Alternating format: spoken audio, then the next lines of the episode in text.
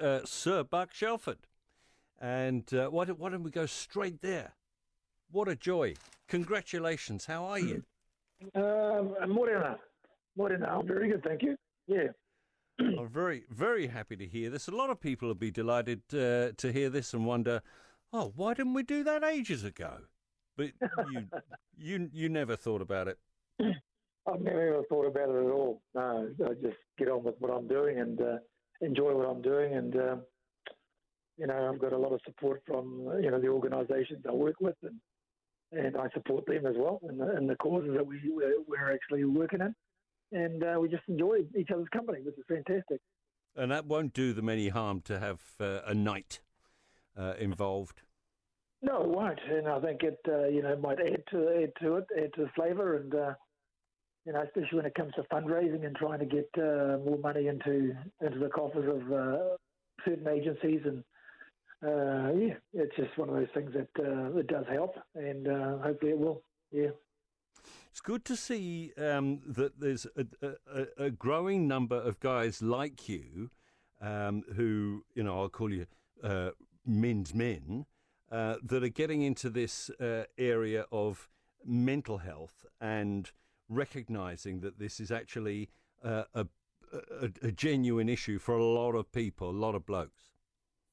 Well, it is. And I think it was um, last weekend uh, or week before last. I think it was in the news big time. You know, Mike King had that um, his um, his walk around the the domain Gumboot Friday. Yeah, Gumboot Friday, and basically, you know, when you when you see hear of 654 people committing uh, whakamomori, it's it's, mm. it's an indictment of our society that we are actually struggling big time, and uh, you know we don't know, know about it, but people aren't talking. You know, a lot of men don't talk in their health issues, um, and so all these people are committing um, whakamomori, uh, you know, they're actually struggling big time as well.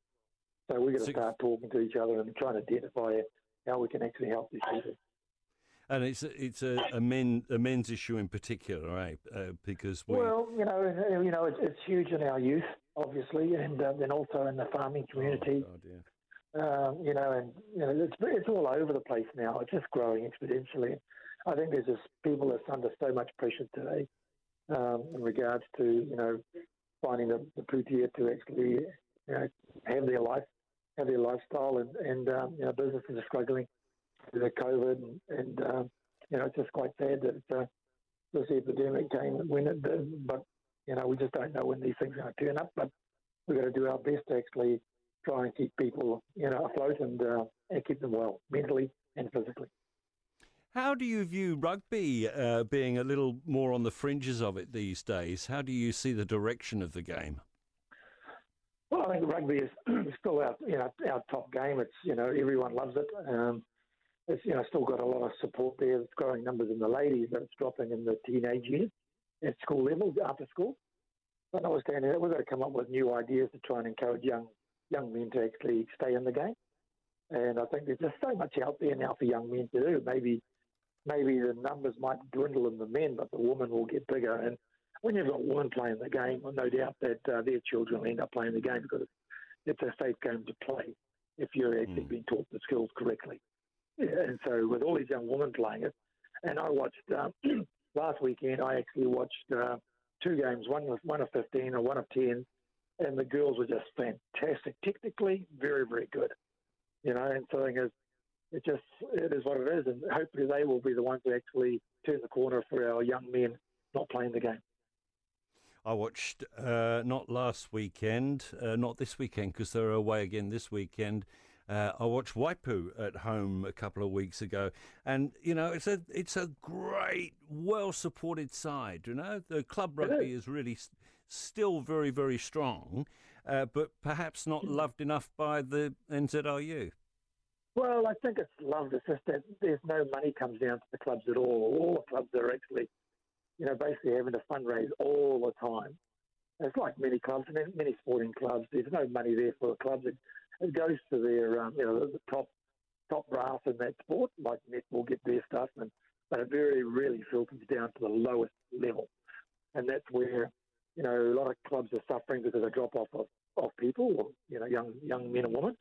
But at the same time, you know, there's there's very little money down the bottom. The fundraising is getting harder and harder. All of the, um, the so-called um, you know outlets where you go to get uh, money, Lion Foundation, grassroots, all those sorts of things. Their money is dwindling because of COVID. Uh, mm. There's not as many people out there gambling as well, so the pūtea in, in the coffers is not very large.